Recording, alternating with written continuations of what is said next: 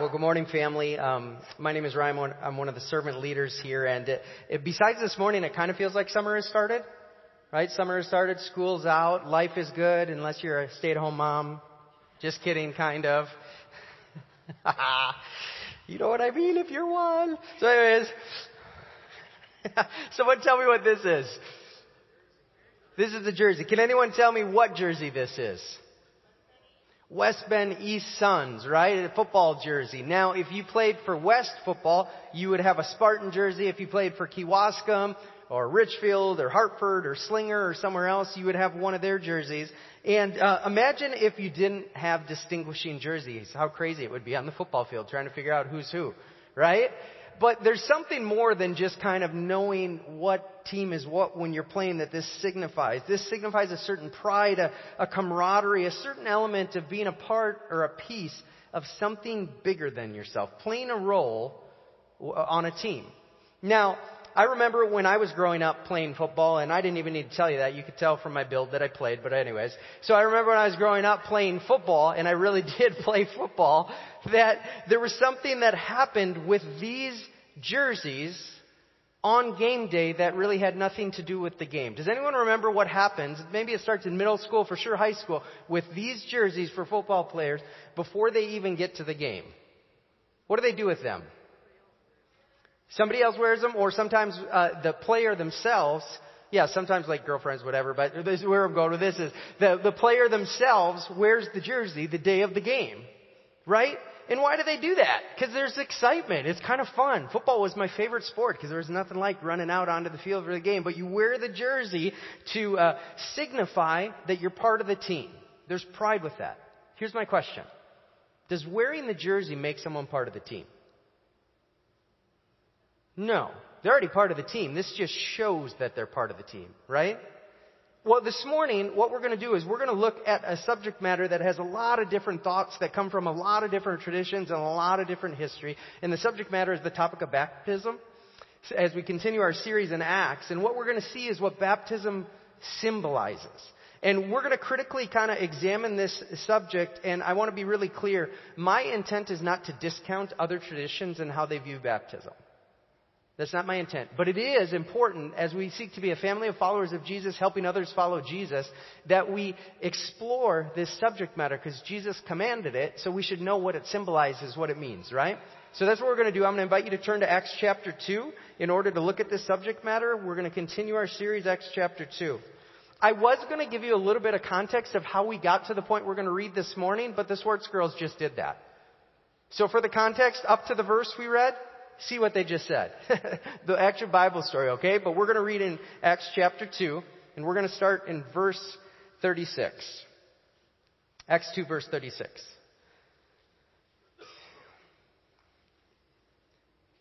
Therefore, let all Israel be assured of this, all the Jewish people. God has made this Jesus, whom you crucified, both Lord and Christ. When the people heard this, they were cut to the heart, and they said to Peter and the other apostles, Brothers, what shall we do? Peter replied, Repent and be baptized, every one of you, in the name of Jesus Christ for the forgiveness of your sins, and you'll receive the gift of the Holy Spirit. The promise is for you and your children and for all who are far off, for all whom the Lord our God will call. With many other words, he warned them and he pleaded with them, Save yourselves from this corrupt generation. Those who accepted his message, that's important, those who accepted his message were baptized, and about 3,000 were added to their number that day. Now, have you ever had an instance where you really, really screwed up and then you really, really felt bad about it and really, really wanted to make atone for it, make amends? You've ever had that situation? That's where the Jewish people find themselves in verse 36 and 37. It says that they were cut to the heart. They realized the gravity of their mistake of just being a part of killing Jesus the long promised Savior that they're like, wow, yeah, that's who that was now. They realize it. It's like, aha. And they're like, what can we do to make it right? We now believe He is who He said He is. They say, Peter says, repent and be baptized, every one of you, in the name of Jesus Christ, for the forgiveness of sins, and you receive the gift of the Holy Spirit. So on the surface, it says what they're to do is repent and be baptized, and it says what will happen, their sins will be forgiven, and they'll receive the Holy Spirit. That's what this says, right? It says this is true for them. For their children, for um, those who are far off, meaning probably the Gentiles, and all that God would call, meaning everyone that God would call to believe in and follow him from that point forward. Those who accepted his message, verse 41, that's so important. What that means is everything that the Swartz girls just read, that Peter described about Jesus, they're now like, we get it. We believe it. We've made a mistake. And so we're going to turn from this way of thinking to this way of thinking. We're going to turn from this way of living to this way of living and orient our lives around Jesus. But it's passages like this that I think bring some confusion because if you were to look at just this passage and think about our subject of baptism, it would seem to say, just this passage, that if you're baptized, your sins are forgiven, wouldn't it? It kind of seems to link those two together. Uh, repentance, we'll, we'll get to what that means, but repentance is this huge concept in the scriptures. Whether Old Testament or New Testament, repentance is a large theme. And it involves two things. It goes from one way of thinking, repenting, and turning to a new way of thinking, the correct way of thinking. And it goes from turning from a wrong way of living to turning to a right way of living, revolving around Jesus, revolving around God. So, um, I'm an ironer. Anybody else an ironer? Anybody iron their shirts? I do it a lot in the morning because they're wrinkled, and I don't like to have wrinkled shirts, right? So, anyways, what I usually do, kids don't try this at home, disclaimer. What I usually do is I put my shirt on the ironing board because that's what it was invented for, and that's the best way to iron a shirt. Last week I was in a little bit of a hurry, uh, running a little bit late, and I thought, you know what? I've got two layers on. I bet I could just iron my shirt without taking the time, the hassle, take my overshirt off, put it on the ironing board, etc.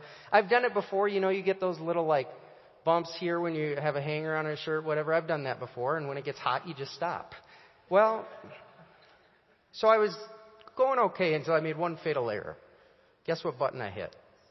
The ste- yeah, yeah, that's what it felt like, what you just said. I hit the steam button and instantaneously the spot right here in the shape of a mini Florida became very, very warm. So I went to show my wife and she's like, you gotta show our kids that to show them not what to do. I'm like, thank you. And I told my daughter and she's like, how could you be so stupid? She just said what all of us are thinking, right? So here's my point with this. Besides that, I think I am intelligent, except that time. I have repented of believing that I can iron my shirt while it's on my body and turn to the correct belief that I need to put it on the ironing board. That action leads to an action too, right? I'm not going to do this and hit the steam button. I'm going to put it on there and do it the correct way. That's almost like how the scriptures portray repentance in this passage, right? And in this passage, it's going from believing that Jesus is not God, the long promised Messiah, to He is, that He offers us relationship with God the Father, forgiveness of sins through faith in Him. And I'm going to turn from leading my life not oriented around Him to leading my life oriented around Him, submitting to Him. That's the reason in a passage like this they can talk about baptism and forgiveness of sins in the same realm because they would have no one who was baptized who hadn't already accepted his message. Verse 41. Repented from this way of thinking to this way of thinking about Jesus, this way of living not for Jesus, this way of living for Jesus. No one in that 3,000 wouldn't have done that. So that's why they can talk about forgiveness of sins when they talk about baptism, because it includes repentance and faith in the mind of the author who wrote this. It's interesting to note what's commonplace amongst many traditions um, nowadays to baptize babies, if you look at this timeline, it, it wasn't commonplace until about 200 years after Jesus. You look at 220, uh, Tertullian opposed infant baptism. 220, I can't pronounce his name, Hippo. Only believers, only followers of Jesus who could make that decision. And then you look, 350 was a, an explicit command to baptize babies. And if you have followed church history or know some about church history, there's something that happened in 380. The Roman Empire made Christianity the official religion of the day. So what that meant is following Jesus went from the realm of choice to edict. You're Christians. Why? Because you're a Roman citizen. The problem with that is you can't make an edict for the human heart. They don't change the human heart. Only God does. Only God can allow someone to repent and believe. And in the subject of baptism, here, here's what I imagine happened. So you have Christians trying to figure out um, to, to follow Jesus, and they're doing what they deem was best for infants. There was a high mortality rate. They knew that all of us as humans were, yes, we're created in the image of God, but we come into this world with a propensity to live for our sin and self. It's called the sin nature, the scriptures say. And so they're like, how do we deal with that sin nature? How do we deal with sin in order that if something were to happen to a baby and they pass, they don't go to hell? This, this was the wrestle.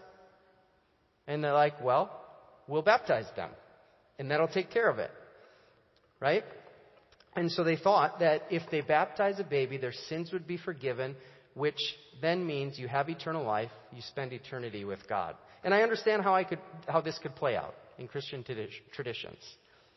I was baptized as a baby. Most of you probably were too. And the reason? Why? Because they, our parents were doing what they thought was best for us.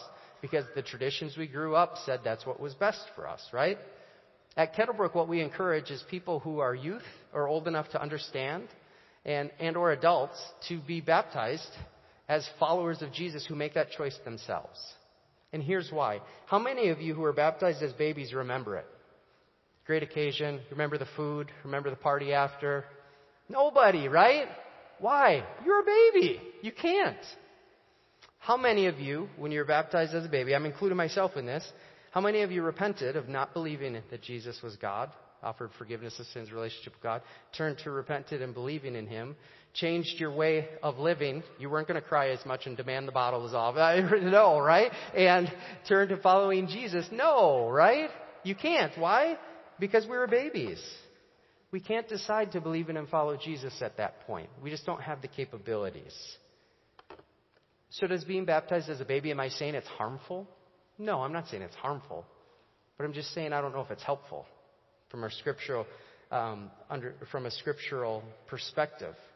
And what I think happens is, I know in a lot of traditions, um, that you'll have a baby baptized, and then there's a process, including classes, that leads up to something called confirmation. And during confirmation, you're supposed to confirm the faith that was either given to you or wanted for you. I don't know, different traditions understand it differently. But confirm what happened when you were infant, right? And I would imagine for some who go through that confirmation process, it's meaningful, it's personal, and maybe they you do what this passage talks about repent and believe in that process. I know for a lot of people, myself included at that age, I never finished. I didn't want to finish. I was kicking and screaming not to go to classes. Why? Because I was typical. So, anyways, but right, for a lot of people, it's just kind of going through the motions, just like it was for me. So, the danger lies in my mind that we have a whole bunch of people we love and we care about friends, neighbors, coworkers, family members who I've been at funerals where it said because of their baptism, they're now with you in heaven. So I want to be, I want to be delicate here, but that's not what the scriptures teach. And so the danger in my mind lies in all these people I care about, friends, family, neighbors, cowork well not coworkers in this case, okay? Let's put it in this. That would be a problem. Friends, family, neighbors, people I care about who are like, I'm good with God. Why? Well, something that happened way long ago that was not my choice that really doesn't impact my life now. But I wonder if the scriptures would say, in essence, that that's like wearing a football jersey without being a part of the team. It's not meaningful. It's not personal. It's not theirs. And again, I am not coming down on anyone. I'm not coming down on traditions. I love and care about people. That's why I want them to, to believe in Jesus themselves and to show that publicly themselves by being baptized. If you look at this, this isn't, this isn't my view, this is the scripture's view, what I'm talking about. Look at Acts with me. He then brought them out and asked, Sirs, what must I do to be saved? They replied, Believe in the Lord Jesus and you'll be saved, you and your household. Then they spoke the word of the Lord to him and to all the others in his house. At that hour of the night, the jailer took him and washed their wounds. Then immediately he and all his family were baptized. So saved, believe, and then baptized. Next, please. But when they believed Philip as he preached the good news of the kingdom of God in the name of Jesus Christ, they were baptized, both men and women. Simon himself believed and was baptized. Belief, baptized. Next, please. Crispus. Can we bring that name back? Anybody? Anybody pregnant? Crispus. The synagogue ruler and his entire household believed in the Lord, and many of the Corinthians who heard him believed and were baptized. Again, you see, belief and baptism. This is the normal, customary progression repentance, belief, baptism. Right? That shows that repentance and belief in Jesus. Now, although I'm saying from the scriptural perspective, baptism doesn't accomplish things, there's rich symbolism in it. Very rich symbolism in it. Look at Romans chapter 6 with me. We were therefore buried with him through baptism into death, in order that just as Christ was raised from the dead through the glory of the Father, we too may live a new life. If we've been united with him like this in his death, we'll certainly also be united with him in his resurrection. Symbolizes death to our old way of thinking, old way of living, being raised to a new life. It symbolizes that with a new power through the Holy Spirit to live that, right? Also, 1 John 3 1 talks about the symbolism. Jesus says, Be baptized in the name of the Father, Son, Holy Spirit. There's symbolism with each of the three members of the Trinity. In God the Father symbolizes what 1 John 3 1 says, How great is the love the Father has lavished on us that we might be called children of God. Jesus was baptized. He didn't have to be, but the Father affirmed his love for the Son in that. I remember one of uh, our brothers in Christ who's at the Jackson site, his name's Richard, and he shared during Easter. It's funny because we have this relationship where I'll ask him things because I'll push him out of his comfort zone and he'll say no. This time he said yes. He, he shared at Easter, right? And I remember the last thing he said. This is the last sentence or two. I'm realizing more and more that he, God, loves me and like a good dad, he likes to give good gifts to his kids. God is awesome and I'm proud to have him as my father and I his child. Isn't that amazing? When we come to understand even a fraction of how wide and long and high and deep is the love of the Father for us, that He delights in us, not because of what we do, but because we're His sons and His daughters, it gives us motivation internally to live for Him. So I was excited but not shocked when the other day Richard told me something. He said, Ryan, I think I want to be baptized. Why? He's more and more coming to realize the love the Father has for him. It's it, like that makes sense to me, right? It makes sense to me. Baptism also symbolizes, like we talked about this morning, a reorientation of our heart and our lives, a submission to a new king, King Jesus, right? Another brother in Christ, um, I've been, who's a friend of mine, been talking with, and he gave me permission to share. He's trying to get to yes faster. Right? He's trying to get to yes faster. What that means is with limited time, with limited energy, with limited resources, he wants to free himself in that realm. He wants to get to yes faster into loving and serving others with that time that he has left. He wants to get to yes faster in investing relationally in others with that little bit of time he has left. He wants to be used by God and get to yes faster when the Holy Spirit kind of puts things on our hearts and you know how we do it where we're kind of like, no, no, no. And maybe we indefinitely say no, or maybe it takes us a long time to get over here to yes, to what God asks us to do. He wants to get there faster. That's also part of what baptism symbolizes baptizing in the name of the Son, and that our lives are now seeking to be oriented around Him and what He would like and how He would want to use us. But I think the, the last thing I want to talk about that baptism symbolizes is it symbolizes a commissioning of sorts. It even did for Jesus. What happened right before he spent three years in his public ministry? He was baptized. Right? He was commissioned, in essence, by God the Father. I signed up uh, for, to receive a daily email for a period, a 30 day period that Muslims just got done celebrating. Anybody know what that's called? Ramadan, right? And I want to share with you one email I got. Throughout our years in the Middle East, our family has been welcomed into countless homes during Ramadan. We've been enjoy, invited to enjoy iftar, the meal marking the end of the day's fast with Syrian refugees, our next door neighbors, and even a large family in a neighboring city. These visits can sometimes go as late as midnight. Fortunately, our children usually adjust well to these late nights. Ramadan isn't just for fasting, though. More than any other time of the year, Muslims spend this month reflecting on their relationship with God. When we break the fast with our friends, we often expect to have deeper conversations and more opportunities to share about Jesus. One special iftar invitation, however, gave us far more than we expected. Before the start of Ramadan, my teammate Kevin and I walked into a hardware store and we were welcomed by Lamin, the store manager. He's the youngest of several brothers and the son of a prominent Islamic teacher in the city. Well, as often happens here, our conversation turned to religion, and Kevin and I shared some stories about Jesus. When we heard that the, when he heard that these were from the Word of God, Lamin asked us to tell him more. They said no, no, I'm kidding. And more discussion about, after more discussion about Christ, we offered a prayer of blessing over his family and asked if he wanted to learn more from the Bible another time. He said he did, and he insisted we come back to visit soon. Well, in the weeks that followed, Kevin and I returned several more times to study the Bible with Lamin. With every visit, he showed a deeper hunger to understand God's Word. He also shared some of the struggles he was facing. He told us how he and his wife had been trying to get pregnant for years. She had conceived but lost her child one month before the due date. Both Lamin and his wife were still grieving the recent miscarriage. So, right there in his store, Kevin and I bowed our heads and prayed for him. And in that moment, God met Lamin powerfully and filled him with a peace and a comfort unlike any he'd ever known.